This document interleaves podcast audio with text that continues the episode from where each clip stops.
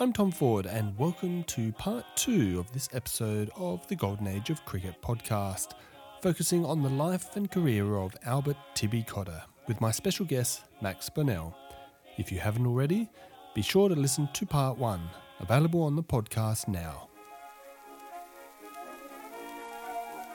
I have this theory, Max, uh, having read your book, um, that in many ways Tibby was the antithesis of uh, the Golden Age player. Um, he was brash and unapologetic when it came to his extremely fast bowling. Um, and he was a character or a larrikin who celebrated hard off the field. Um, was Tibby unique amongst his peers? Um, that's that's hard to say. I mean, he was he was not alone in being boisterous. He was not alone in um, enjoying a drink. But there were not so many who had such an open disregard for etiquette. You know, one of the stories we uncovered doing the book, and I'm amazed that this isn't better known, um, is that he was actually in, uh, locked up in jail uh, the week before the first test of the 1907 08 Ashes series. And what happened was that there was a custom in those days that um, the touring MCC team would play something called an Australian 11 in Brisbane. And that typically was a chance for a few Queenslanders to play a representative game and for the test selectors to try out one or two fringe candidates. Uh, but they must have thought Cotter needed some practice or needed to prove he could still bowl fast or something, and they picked him in the team. There was almost no um, uh, cricket played because it rained so much. So on the Saturday night, Cotter went out drinking with a bunch of friends. And after you've been doing that for several hours, there's nothing more natural than walking back towards your hotel, loudly singing at the top of your voice. Uh, Cotter at that point was approached by a policeman who asked him to be quiet. Uh, not realizing that the man was a policeman, Cotter thumped him. Uh, and so he spent Sunday uh, in jail in Brisbane for assaulting a policeman. The uh, magistrate saw him on the Monday morning and said, Well, uh, I assume you're, uh, you're wanting to play in the test match next week, so I'm going to fine you two pounds. And off he went. Um, so he was, he was kind of pretty indisciplined uh, in his uh, private life, and that leads us inevitably to Lucy Hepworth, uh, the barmaid from Bradford, uh, who uh, insisted that she and Cotter became engaged during the 1909 tour. Um, we don't know an awful lot about that relationship, except that uh, it seems to have interested Cotter greatly uh, while he was in England on the 1909 tour and then dropped out of his mind altogether when he left. Um, an interesting coda to that story is that after Cotter departs, uh, Lucy Hepworth is sent to France for a period by her family. Uh, and this gives rise to all kinds of stories or speculation uh, that we, she was sent there to have the child uh, which was then placed in a French orphanage, when, at which point she came back to England. She finished up uh, marrying uh, very happily and having a family, although she always kept uh, the Australian team hatband that Cotter gave her as a present on the 1909 tour. Uh, so there's a possibility that there are um, a bunch of Frenchmen wandering around today who don't realise that they're descended from an Australian fast bowler. yeah, and uh, and it's fair to say, had uh, social media existed um, uh, in Tibby's day, his his career might not have even got off the ground. Well, I'm I'm resisting the the obvious comparisons with Shane Warne.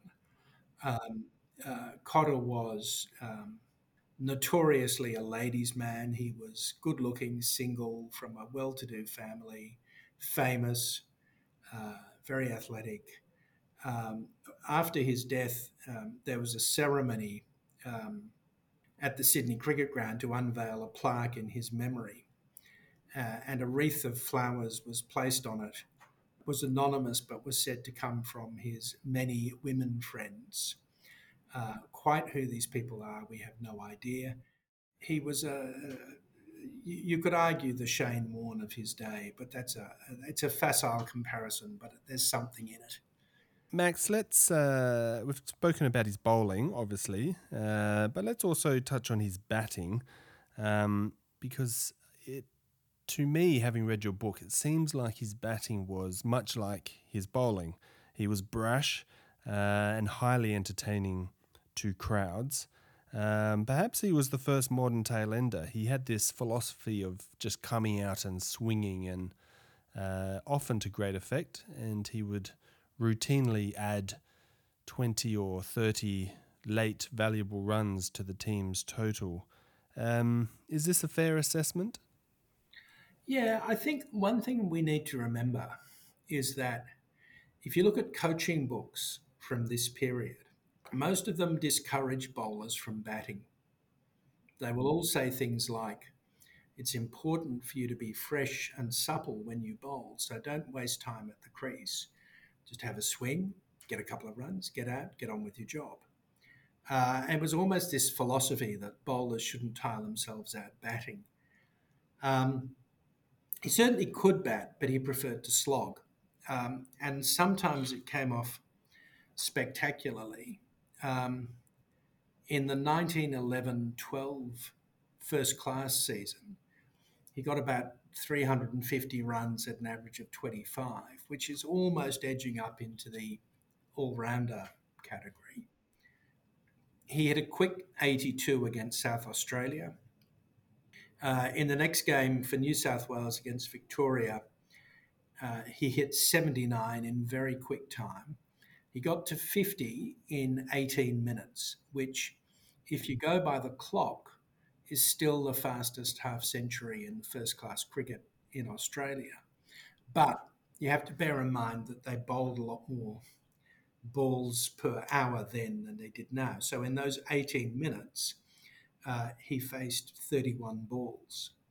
Uh, so by the by by balls faced, it's not a dramatically fast half century, but certainly in terms of the clock, it, it, it hasn't been beaten he had some phenomenal success in first grade cricket. Um, he played an innings for Glebe against Waverley, uh, where he scored 152 in 85 minutes with 16 sixes. And then the following the following year, he scored 100 against the same opponents in an hour. So when he came off, he was spectacular. But consistent batting requires concentration, application, and good decision making. Uh, and those weren't his strengths. Yeah, and it's a nice segue actually into my next question um, about his uh, most famous batting episode, uh, certainly as a test batsman at least. Um, it came with a famous partnership he had with Gerry Hazlitt in December of the 1907 08 Ashes series, which was the first test um, in Sydney, uh, where the two put on 56 runs as the number nine batting pair to win the match by two wickets. Very famous victory. Um, now, in your book, you sum up, in describing this episode, you sum up Cotter's overall approach to cricket. And I'd just like to quote you here. You write, just as he bowled fast, with little regard for line and length, so he hit hard and high, without troubling about the niceties of building an innings. His match winning effort in Sydney only emphasised what a wonderful cricketer might have existed if Cotter's superlative physical gifts had been bestowed on a man of a different temperament. Um, it just simply sounds, listening to you there, that he didn't quite, as a cricketer, maximise his potential. Yeah, and I'm, I, I feel like I'm going to sound like George Barber here, his school coach, um, who no doubt was frustrated by precisely that. That here was someone with just phenomenal natural talent who relied on that natural talent and not much else. Uh, and what that innings in, in 1907 showed was that if he needed to, he could get his head down and play a really important, sensible, match winning innings. Um, but he preferred to slog.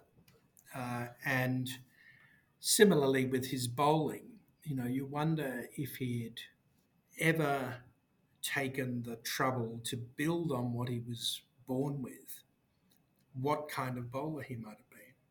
So, for example, um, there's no evidence that he ever intentionally made the ball change direction. He didn't swing it or cut it, he just flung it. Uh, he didn't have a slower ball wasn't interested in the slower ball. He wasn't interested in expanding the range of his skills uh, because I guess then it would have been work and he wanted it to be fun.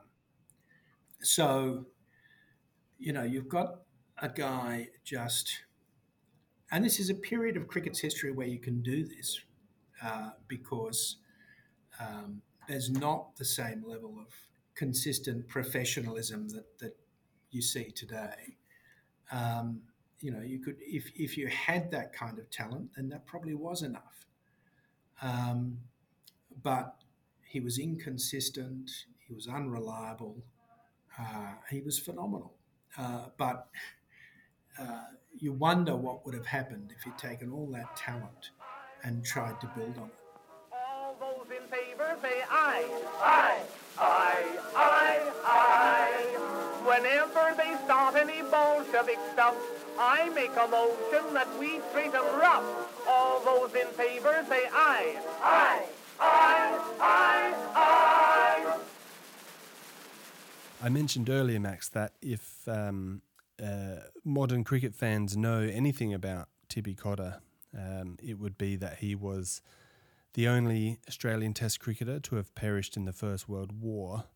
Uh, well, if they know a second thing, it's most likely that he was a member of the infamous Big Six, um, the six Test cricketers, Australian cricketers in 1912, who refused to tour England because of the dispute with the Australian Cricket Board over allowing them to select their own manager, a uh, process which had been uh, done repeatedly in the tours beforehand. Um, uh, the big six being Clem Hill, Victor Trumper, Warwick Armstrong, Sammy Carter, Vernon Ransford, and Tibby Cotter. Um, this dispute effectively ended Tibby's Test career, um, along with Clem Hill and Victor Trumper. Uh, Warwick Armstrong, of course, came back after the war. Um, Max, was Tibby was he a, a, passionate advocate for the players having their own manager on tour? Um, or was he just following his captain and being one of the boys? He made very few statements about it. Um, I think one of the the few statements he made was along the lines that you know the board was treating the players so badly that if it was a wet summer in England, they'd have to swim home uh, because there wouldn't be enough money for the tour to buy a return passage. Um, so he wasn't engaging in it in a very advanced level. I think what went on there was that his most endearing and relatable quality, and this is another, I have to say, another parallel with Shane Warne, uh, was loyalty. You know, if you were on Cotter's side, he stuck with you. Uh, and I think he was simply uh, in in that episode demonstrating his loyalty to Trumper in particular, but also Carter, Armstrong, the people he'd been Hill, the people he'd been playing with. Uh, and uh, if there was ever a choice between uh, an institution and organisation or his friends, he was going to side with his friends. Uh, and so I think this was really an expression of that aspect uh, of his character. Uh, and as you say, it, it, put an end to his international career. Although, as it happens, um, his international career would have ended anyway, because after that 1912 tour, Australia didn't play another test until 1920. Yeah, no, that's a that's a fair assessment. Um, well, let's have a look at his uh, his statistics, his playing career as a whole.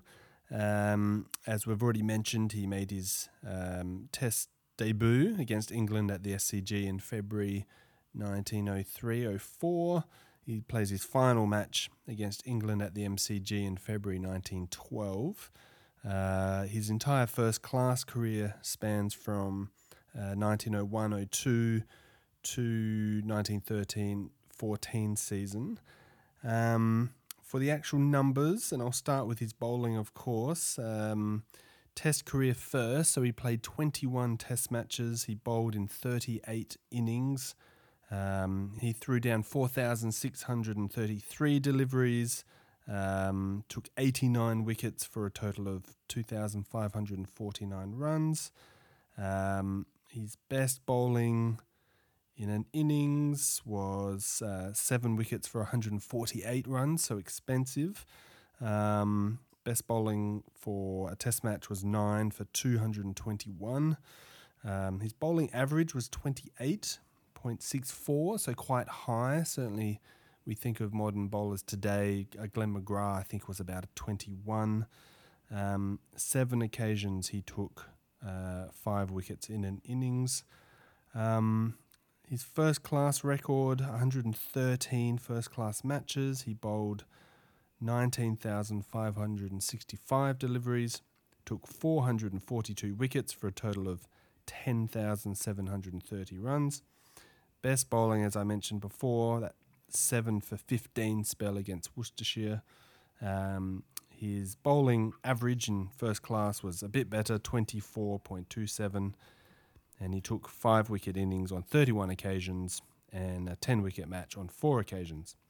I'll just look briefly at his batting. Um, so in those 21 Test matches, he um, he scored 457 runs as a tail ender, highest score of 45, so he never made a 50, batting average of 13.05.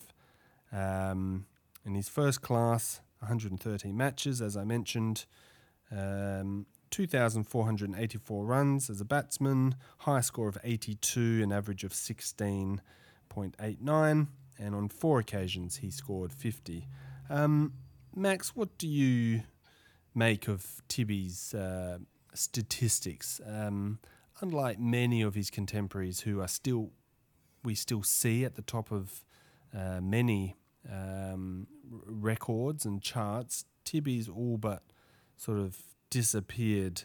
Uh, so, what do you make of it all?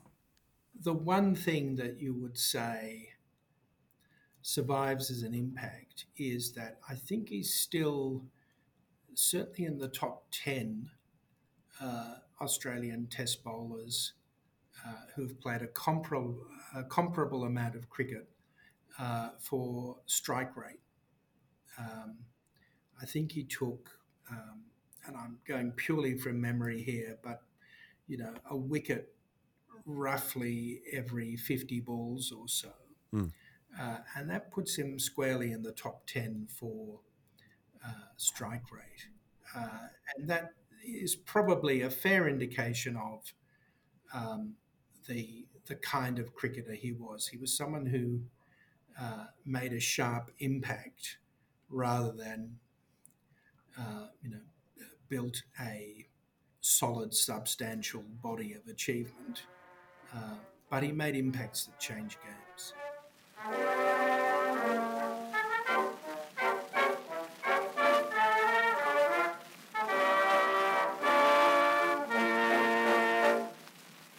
Let's uh, let's move on to uh, I suppose the, the third and final act of Tibby's life, um, and as we've alluded to, his first class career was petering uh, to a close uh, during the 1913-14 season.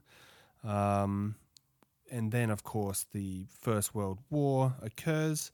Um, and as was expected of cricketers and sportsmen of the day, uh, Tibby signs up for the war effort.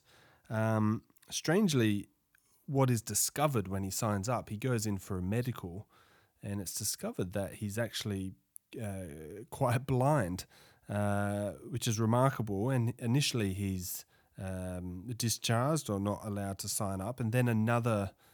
Uh, he does another medical, and the doctor lets him slide through, but perhaps owing to his celebrity. Um, what can you tell us about that, Max? Yeah, well, he he went to join up, and uh, there was a standard medical test, and it found that he was, I think, very short-sighted in one eye, um, which, in retrospect, makes his cricket all the more remarkable because that you think would have affected his depth perception, which would have made batting quite a, a, a challenge. Uh, but that creates uh, a real dilemma for the recruiting staff because, according to the criteria that they're obliged to apply, uh, Cotter is unfit. But here's a guy who only a couple of years before uh, has been opening the bowling for Australia in test matches, uh, who's a renowned athlete, who's a first grade rugby union player for Glebe. Uh, if he's unfit, who is fit? Mm. Uh, and of course, there's a stigma attached to um, not signing up, which Cotter's anxious to avoid. Uh, and Cotter is also being used for publicity in, in attracting new recruits. Bear in mind, there's no conscription. Mm. And uh, so, you know, the Cotter's photograph is being used. Tibby Cotter's signed up, you've got to sign up. They, there's a lot of incentive to get Cotter in. And it seems to me that what happened was that they struck a compromise where he was allowed to join, but in a non combatant role. So you can sign up, but we're not giving you a gun because who knows who you're going to shoot with it. Um, and and that seems to have been the compromise they struck. We've got to let this guy in because if Australia's opening bowler isn't fit, what signal does that send? But um, we don't want him shooting anyone. So so that seems to be in the compromise. So he he joins um, as a stretcher bearer rather than a, uh, an armed combatant. But he then signs up to the Light Horse Brigade, does he not? Which seems like a bit of an odd choice. Um, I mean, did he have a background with horses, uh, or is it simply that uh, they were after a stretcher bearer? Well, did he have a background in horse? He knew what a horse was because um, the Cotter home at Glebe had stables. Now, I don't know whether he used those as riding horses. My suspicion is this was before motor cars, so the horses were probably pulling a carriage, uh, but we just don't know. Uh, I suspect he joined the Light Horse purely because it was glamorous. And um, if you had a, a level of celebrity you were given some leeway in saying where you wanted to serve. And uh, uh, it's quite likely that he opted for the light horse, either because he knew someone who was there uh, or because it was the, the, the glamour unit. Mm. So he uh, he goes off to war and he arrives in Gallipoli in 1915 um, in August, I think, which is about four months uh, after the initial slaughter in April, uh, and the weather is just terrible. Uh, your book details how there's just constant storms of sleet and snow, and um, the the troops are just, of course, miserable, including including Tibby. Um, and he actually incurs an early misdemeanor, an official misdemeanor. Um, what can you tell us about that? I think he'd been on Gallipoli for two days when he was found guilty of uh, being too drunk to function. And he was sentenced to a thing called field punishment number one. Now, there's a couple of things to say about that. First, we don't know anything about the circumstances. Uh, it's possible that he just met up with a bunch of people who were keen to have a drink with the famous Test cricketer, and it got out of hand. Uh, it's also possible that his first uh, exposure to conflict had a shocking effect on him, and he was drinking to nullify that. Uh, so there's that range of possibility, and we just don't know where he fell on that. Uh, he was sentenced to field punishment number one. This is a, a, a notorious subject in studies of the First World War um, field what field punishment number one was is not written down anywhere. And that's because it was the discretion of the local commanding officer. Um, so there are horrendous stories that, you know, in some places, field punishment number one involved, you know, being tied to some object within range of enemy guns for a period of an hour to convince you to act better next time. Uh, you know, in other places, it was just performing mundane but unpleasant duties. Uh, we just don't know. Um, but the, I guess the other point to make about it was that Cotter, in this respect, um, is not untypical. And I talk about the layers of mythology that, that smother this. And this is an area uh, where whenever I talk about it, I get uh, extraordinary heated uh, adverse comments from a particular group of people who are determined to believe that the Anzacs were the epitome of fine, upright, noble soldiers. Um, the fact is, there are academic studies of the First World War that show conclusively that the Australian forces had the worst disciplinary record of any of the Allied soldiers. And that ranged from relatively trivial things like the refusal of um, the lower ranked soldiers to salute their superiors whenever they walked past, uh, to the more serious end of things like desertion. Um, and the paradox of the Australian soldiers in the First World War is that, on the whole, they were phenomenally good at the fighting bit and incredibly messy and undisciplined at all the non fighting stuff. Uh, and Cotter fits quite neatly into that pattern. Uh, it's not his only offence. He gets uh, goes on leave to Cairo um, after Gallipoli and just goes missing for three days. He just goes on a bender in Cairo for three days and gets punished for that. So he's a very messy soldier, but he would argue, and I think with some justice, good at the bits that mattered. I think your assessment is entirely accurate. Um, I mean, when you think about it, you know, um, here they are sending off large groups of young men uh, overseas for the first time, uh, which must have been extremely exciting for many of them. In fact, Tibby, Tibby would have been one of the most experienced. Uh, I think at this point of his life, mm. he'd been overseas on two other large trips, uh, cricketing yeah. tours, obviously. Um, and so he would have been one of the more experienced, but for a majority of them, uh, and I'm certainly not saying it was fun, but in between, away from the conflict, um, they would have certainly had uh, time for lots of merriment. And this is what Tibby finds. Um, so I think the following year he's um, uh, relocated to Egypt, where the weather is a bit better than when he first arrived, and it leads him to partake in many cricket matches, um, which not only uh, buoys everyone's spirits, certainly does Tibby's, and naturally he's seen as um, a celebrity um, uh, in that field. Um, and through all this and through his efforts um, as a stretcher bearer, his reputation is really restored, is it not? Yeah. Yeah, certainly. So I, I we need to touch a bit on what a stretcher bearer does.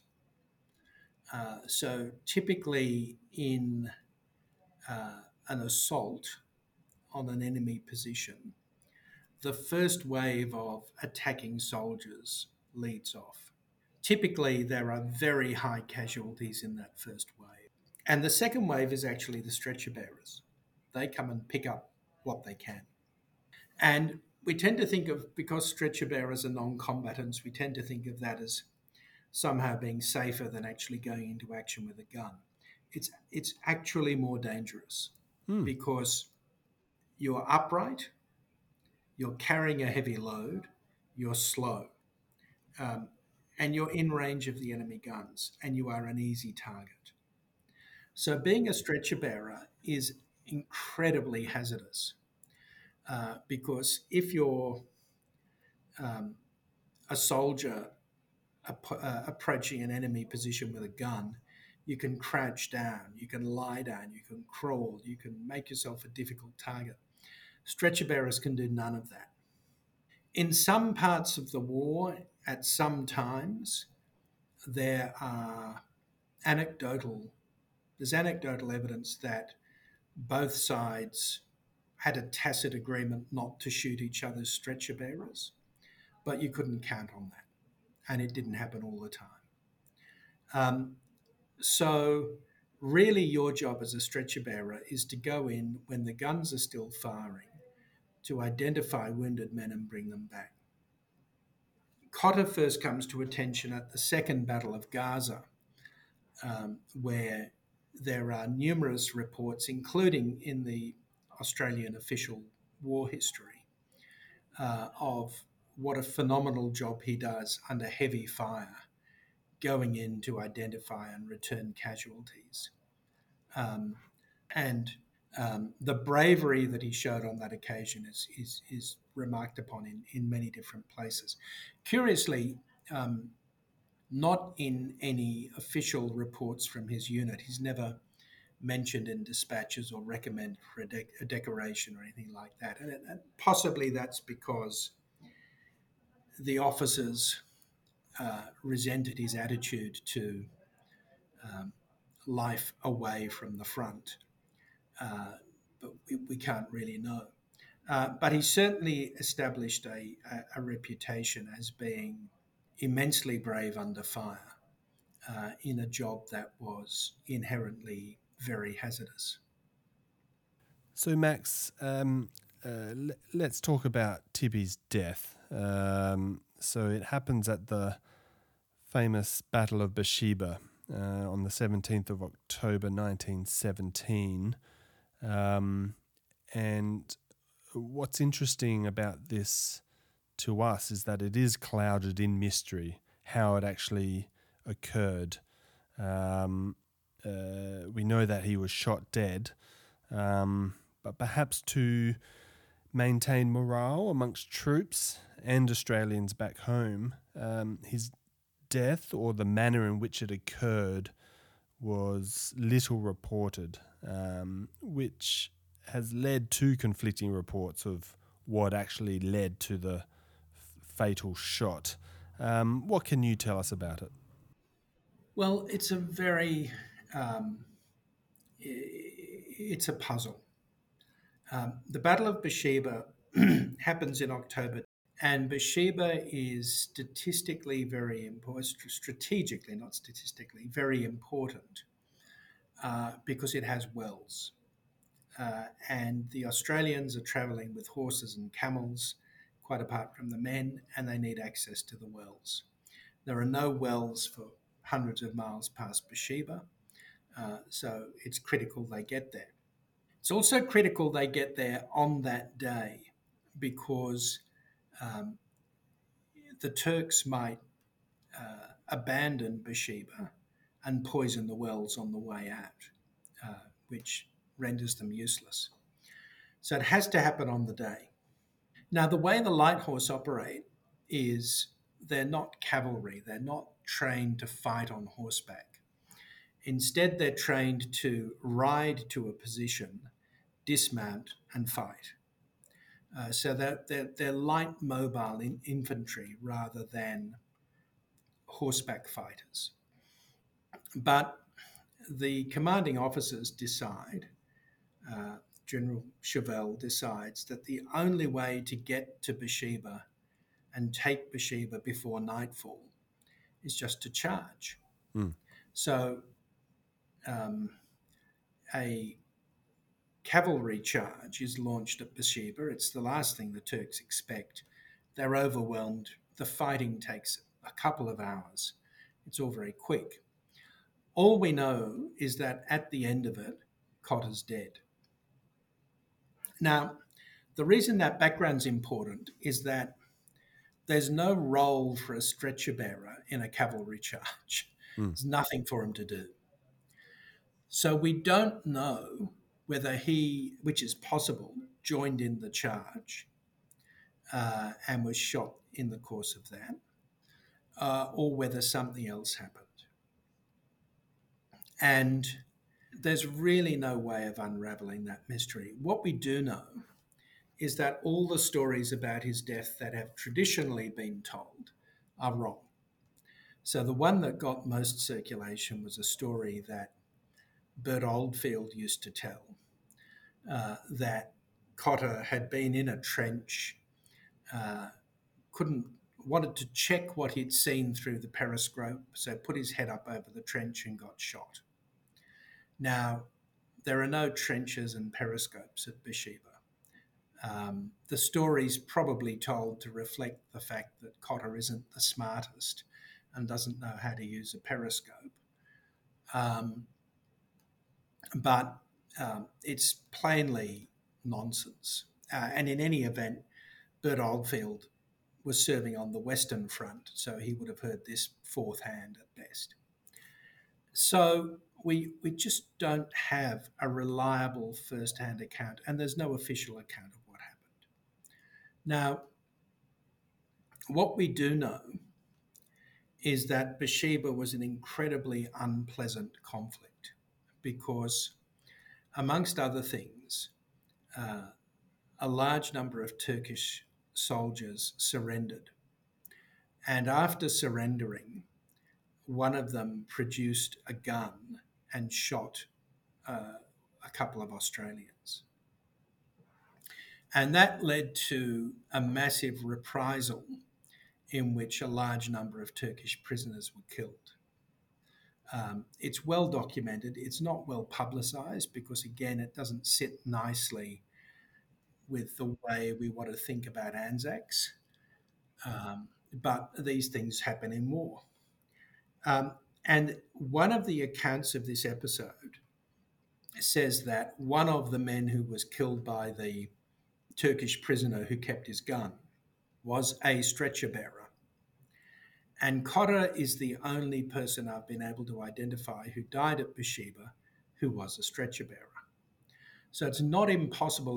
the theory we propound in the book, and we never say that it's more than a theory, is that um, Cotter was the stretcher bearer who was killed by a Turkish prisoner who had pretended to surrender. Uh, and that at least is consistent with the reason why there's no official report. There's plenty of um, ornate, obviously wrong stories in the press about how Cotter died, but no official account anywhere of his death. And that could be because if he was killed in that way, it was an episode that the authorities would not be anxious to say much about because then they'd have to deal with the reprisals as well. Uh, and that was something that no one wanted to be publicised. But it's a theory only, and the, uh, absent the emergence of some document that lies in a dusty archive somewhere, we'll, we're, unlikely ever to know more. There is a photo, and I didn't know this until I read your book, um, which purports to be Tibby Cotter, uh, his body uh, lying on the ground uh, with the other casualties of the Battle of Beersheba. Um, and if you see the photo, there's an X next to what is generally regarded to be Tibby's body. Um, the body is partly covered by a blanket, it seems, but you can see uh, just the side of his left face. You can see his ear and a bit of the hair. Um, are you, as his biographer, satisfied that the photo is in fact showing Cotter's body? It's been accepted as um, a photograph of Cotter for a very long time, and there's no, whilst I don't know the precise provenance of that, there's no reason to disbelieve it. Um, it's interesting in um, assessing the stories about Cotter's death because his um, trousers have been removed uh, which suggests that he suffered a wound to the lower half of the body, um, which, if that's right, enables you to discount the stories about um, Cotter being shot in the head. Um, so that if it is Cotter, then that probably discounts 75% of the accounts of his death. Um, mm. But look, all we know for sure is that it's a photograph of Australian war dead at Beersheba, and that one of the war dead was Cotter, uh, and that um, it's been accepted for many years that the, the man marked with the X was him.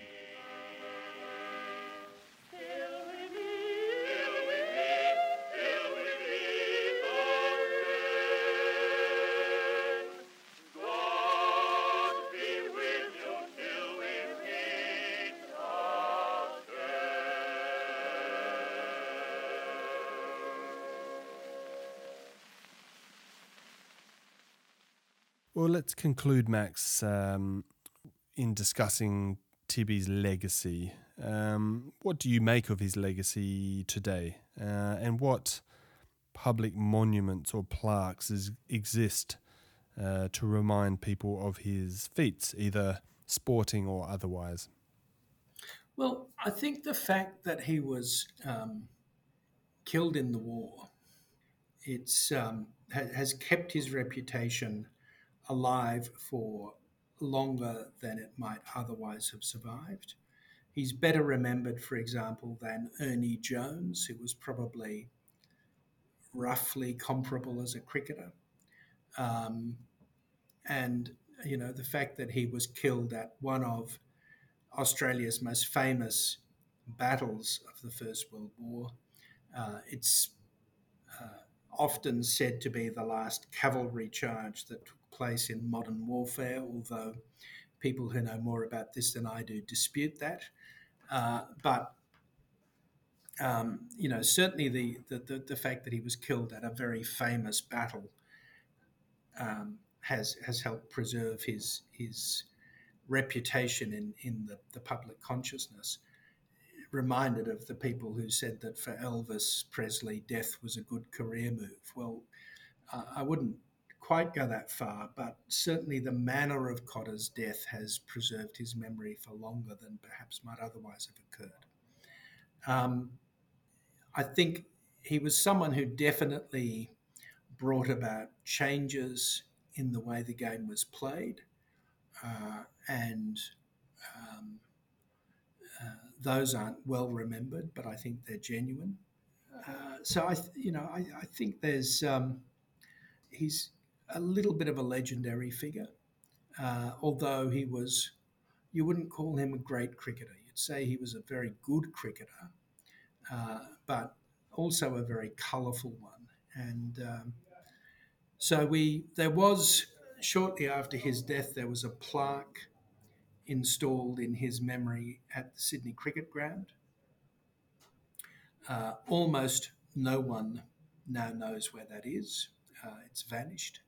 Hmm. Um, but uh, a couple of years ago, a bridge was named after him. There's a Tibby Cotter Bridge, footbridge, that goes over, I think, South Dowling Street, uh, connecting two parts of Moore Park. Uh, I've not yet met anyone who's used it. Uh, I've, def- I've definitely used it. uh, I'm not quite sure what it's meant to do, uh, but it's there and it has his name on it. Um, and I think that was probably um, uh, the naming of that was probably due to Rodney Cavalier, who was the chairman of the SCG Trust, who has mm. a strong interest in the cricket of this period. Um, there is also still in the suburb of Glebe a Cotter Lane, uh, and that's not named after him, that's named after his father, because um, as those of you who have lived in uh, inner city Sydney know, uh, back in the days when um, there was no indoor plumbing uh, and the dunny man came to collect uh, the refuse uh, on a, a, couple of times a week. Uh, there were laneways at the back of major streets to enable uh, access to the house for that service. Uh, and the uh, laneway at the back of the Cotter's old house, which still stands, is called Cotter Lane. Uh, so if you want to find out where he lived as a boy, you just look up Cotter Lane Glebe, and that's where he is. I'm sure, Max, there are a few of my listeners uh, who have crossed or used the Cotter Bridge. Um, for those of you who don't know, it is an unusual bridge um, uh, in that the two ends, the bookends, seem to curl around uh, before you even get anywhere. So if you're uh, running partially late to a football or cricket match at the Sydney Cricket Ground, uh, if you cross the Tibby Cotter, Bridge, you will definitely be late. Um, seems like you've walked a mile and you're still not halfway there.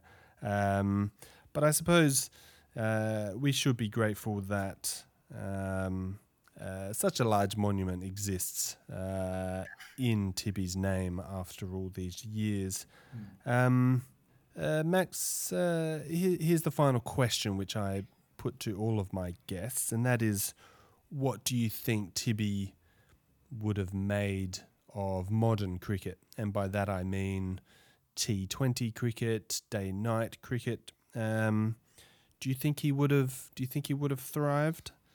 Well, um, look, potentially tremendously well, uh, but modern cricket is nothing if not professional, uh, and so he would not survive in high-level modern cricket with the approach that he had in the era when he played would would have had real difficulty with the discipline required to be a modern professional cricketer.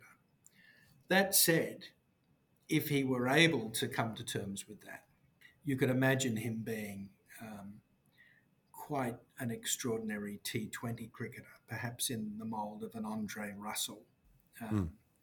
Someone who can bowl fast and come out and hit three sixes in an over um, that that kind of cricket was made for him. Um, now, you know, um, there, there, are all sorts of caveats that come with that. Um, you can equally imagine him bowling seven leg side wides in an over.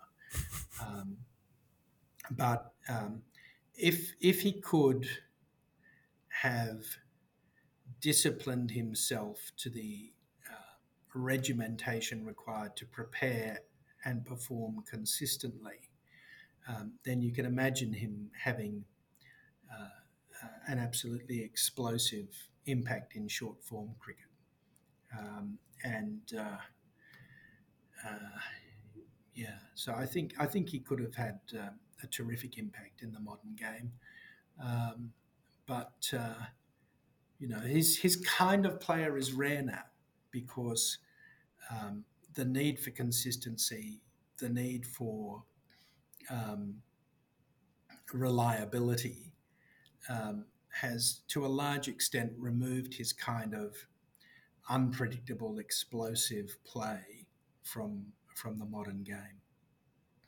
And not to mention the twenty four seven news cycle, which may have caught him out a few times. Um, yeah. well, thank you, Max, for joining me on the podcast today. Um, it's been excellent, actually, very enlightening uh, hearing you recall the life and times of Tibby Cotter. Uh, just wonderful. I would encourage all my listeners to read your book, Tibby Cotter, Fast Bowler, Larrikin, Anzac, uh, if they can get a hands on a copy. But uh, thanks for joining me here today, Max. Thank you very much. That's all from me. Be sure to follow the podcast on social media, and you can write to me at goldenageofcricket at gmail.com. My name is Tom Ford, and until next time, it's bye for now.